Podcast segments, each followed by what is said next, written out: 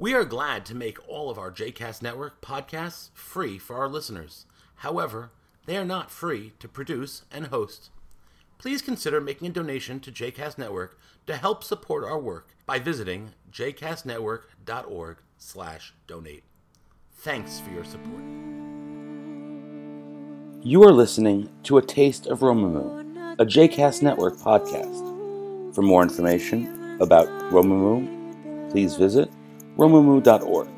For more information about the other JCast Network podcasts and blogs, please visit jcastnetwork.org. People have a lot of stuff inside them.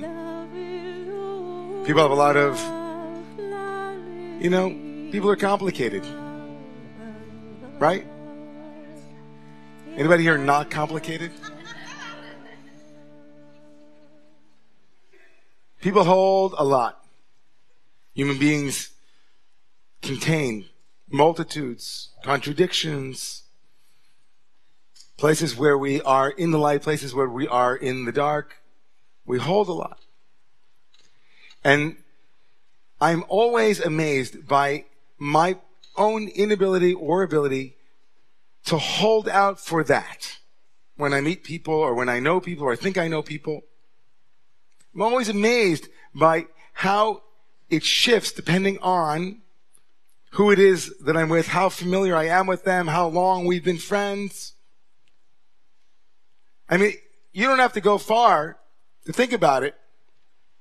You could just do a little thought experiment here with me. Something that really happened a couple weeks ago in Jerusalem. We rented a car. My wife and I were in Jerusalem for three weeks with the boys, and we rented a car. And there I am in Jerusalem driving around. I don't know Jerusalem that well. I know how to drive, but Jerusalem, Israel, it's a whole other.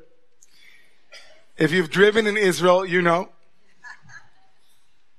And sure enough, turn around a corner, my little Upper West Side, Baca neighborhood,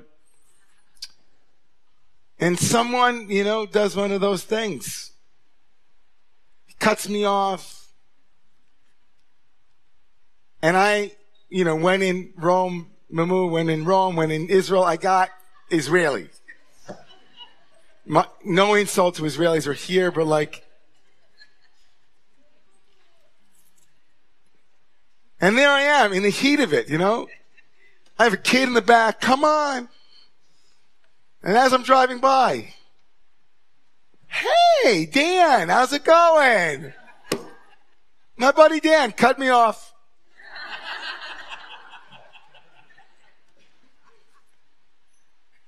It's always a deep existential crisis when something like that happens. What happened to the anger? What happened to the rage? What happened to the indignant and the justified? I had a whole philosophical treatise written just to, tell this person how this is indicative of the entire Middle East It's a cultural meme that has spread everywhere. He didn't want to be taken advantage. Let me go first. So then he went and it was, and then it was, oh, hi. I haven't seen you in like forever. Let's get a drink. Great. See you later. How was it that the totality of the person before I knew them, there was no totality. It was only that person who just caused me displeasure who just caused me pain, who scared me. And within a millisecond, the familiarity of the holistic ground upon which the foreground of this criminal activity had appeared somehow holistically that knowing gave them and gave me a willingness to see them against a much broader canvas. Just like that. And if you think about it, it's hard to think, it's hard to remember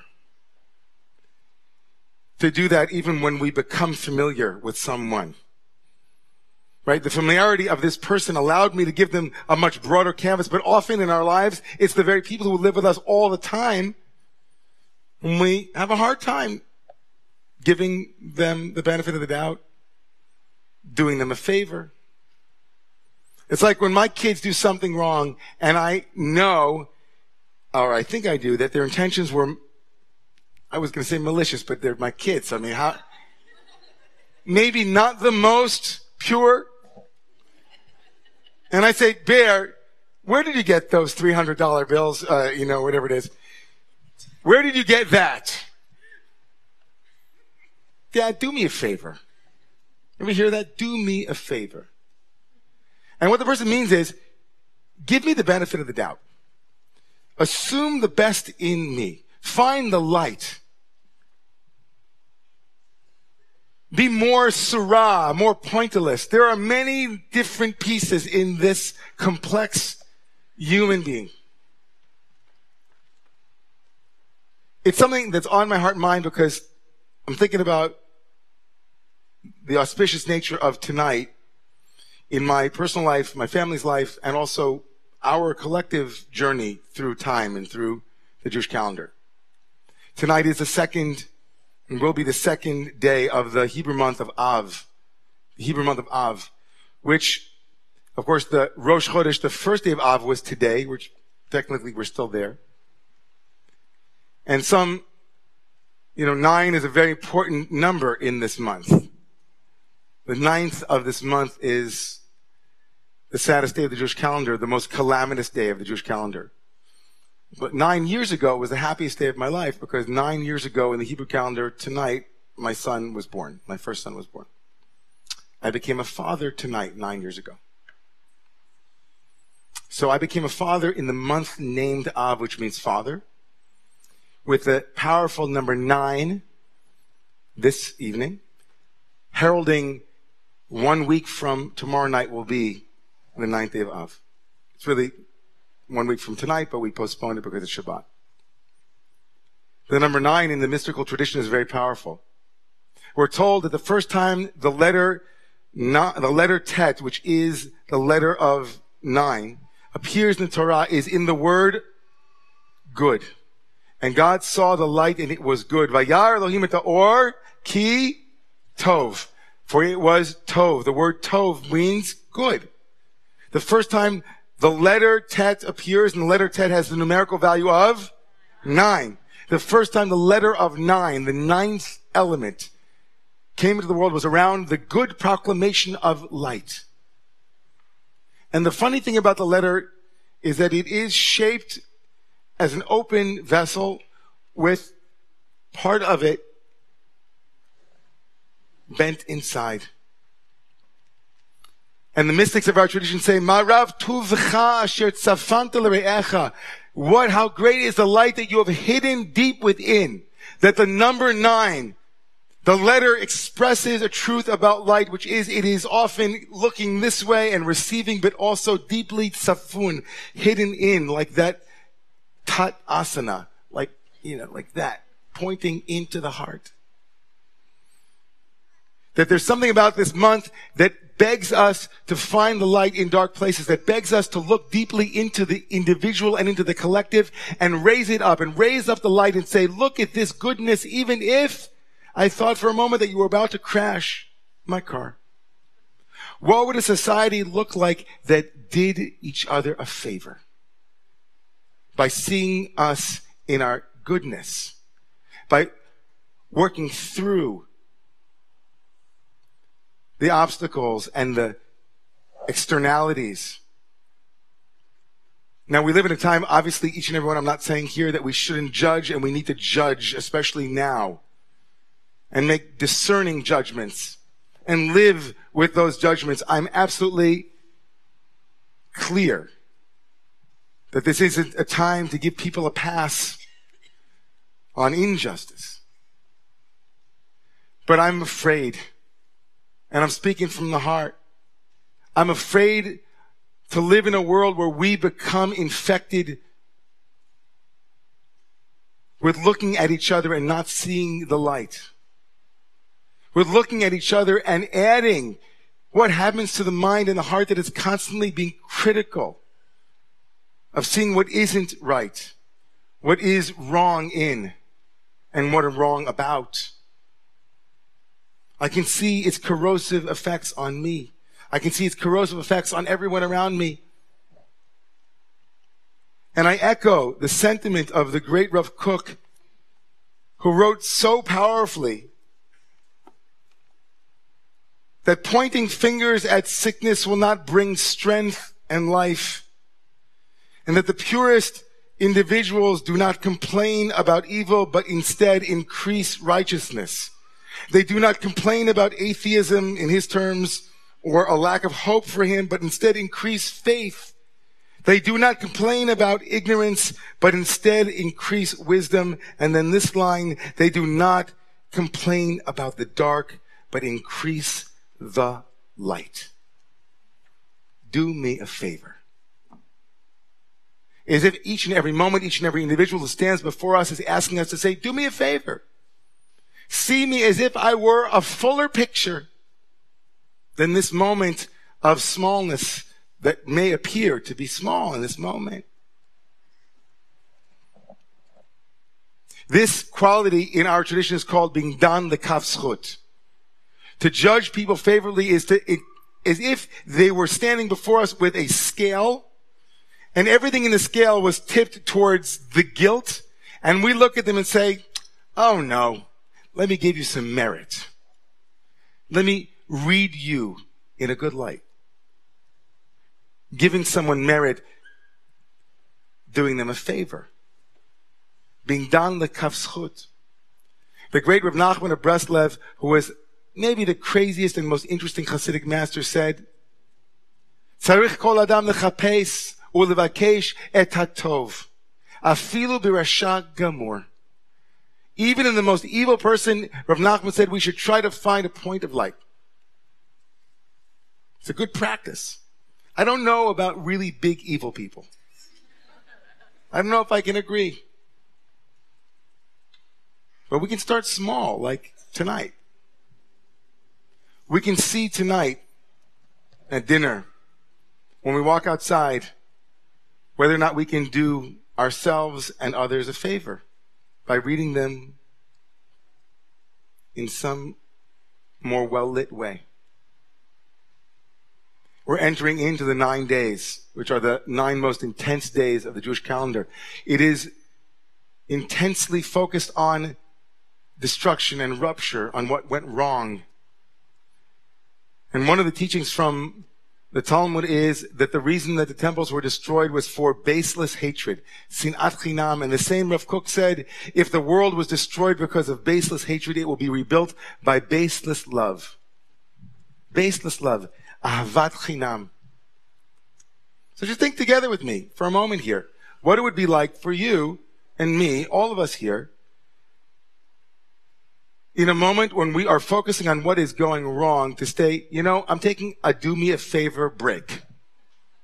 I want to read this moment for one second in the light. Yes, it's horrible, horrible, horrible, horrible, but one moment. There was a great Hasidic master, another one, I mentioned many. This one, Levi Yitzchak Berdichev. How many people heard of the Berdichever? Berdichever, Levi Yitzchak Berdichev. He's a very eccentric mystic. He was really out there. But you know what he was called? He was called the defense attorney of the Jewish people. You know why? Because there were stories upon stories about no matter what happened, he would always, always defend the Jewish people. It didn't matter what was happening in the world. It didn't matter what was happening in Berdichev. He always had something positive. So here's a story about him. Some of you might know the story. Crazy story. True story, maybe. The Berdichever was walking through the streets of Berdichev on one Shabbat afternoon. And he came across a guy who was just standing in the street smoking. So the Berdichever walked over to him. You can imagine, and I don't know, maybe make a caricature of what he would look like. He'd be like, And he sidled up next to him and he said, My man, perchance you do not know that it is the Sabbath? This is in Berdichev. There was nobody in Berdichev that didn't know it was the Sabbath. He said, he said, No, great and holy rabbi, I know that it's the Sabbath. So the Berdichever said, Oh, sure, of course you do. Maybe you didn't know that it was prohibited to smoke on Shabbat. And so the man said, no, dear Rabbi, I know it is prohibited to smoke on Shabbat. Okay, okay. Perhaps you didn't know that you were smoking.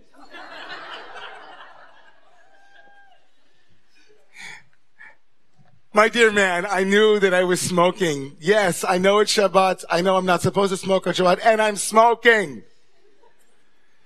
At which point the story says that the British returned to heaven and said, Master of the world, you see Mika, me, Israel, who is like your people Israel. I gave him every opportunity to lie and he refused to lie. That kind of dedication to truth is only in the Olam HaEmes, only in the world of truth. What a truthful man. Wow. Talk about being dan lekav zchut and judging people favorably.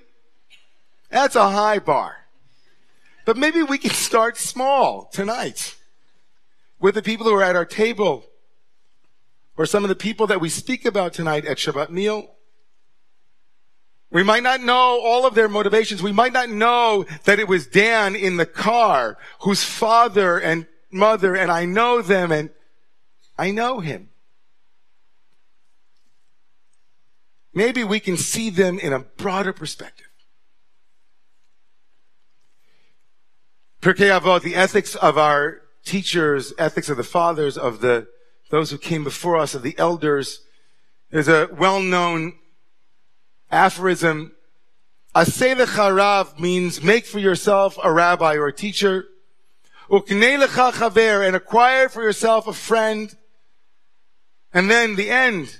V'havei dan et kol ha'adam b'kaf And judge everyone favorably.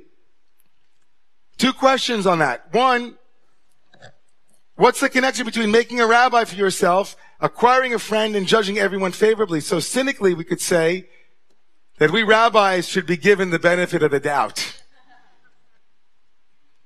It could also be that if we judge Kol ha'adam, all of the person. Not just all people, but kol ha'adam, all of the person. Allow them pieces that we might never know. Allow ourselves motivations that we might yet see. If we judge people favorably, then we will find teachers everywhere. If we judge people favorably, then there is no one who isn't your rabbi, your minister, your imam, your priest. If we are willing to see people against the light of who they could be and not just a small moment of confusion that they present to us, or maybe our own confusion that we live through, then I say the charav, then you become, you're always making rabbis and teachers because everyone has something to teach you.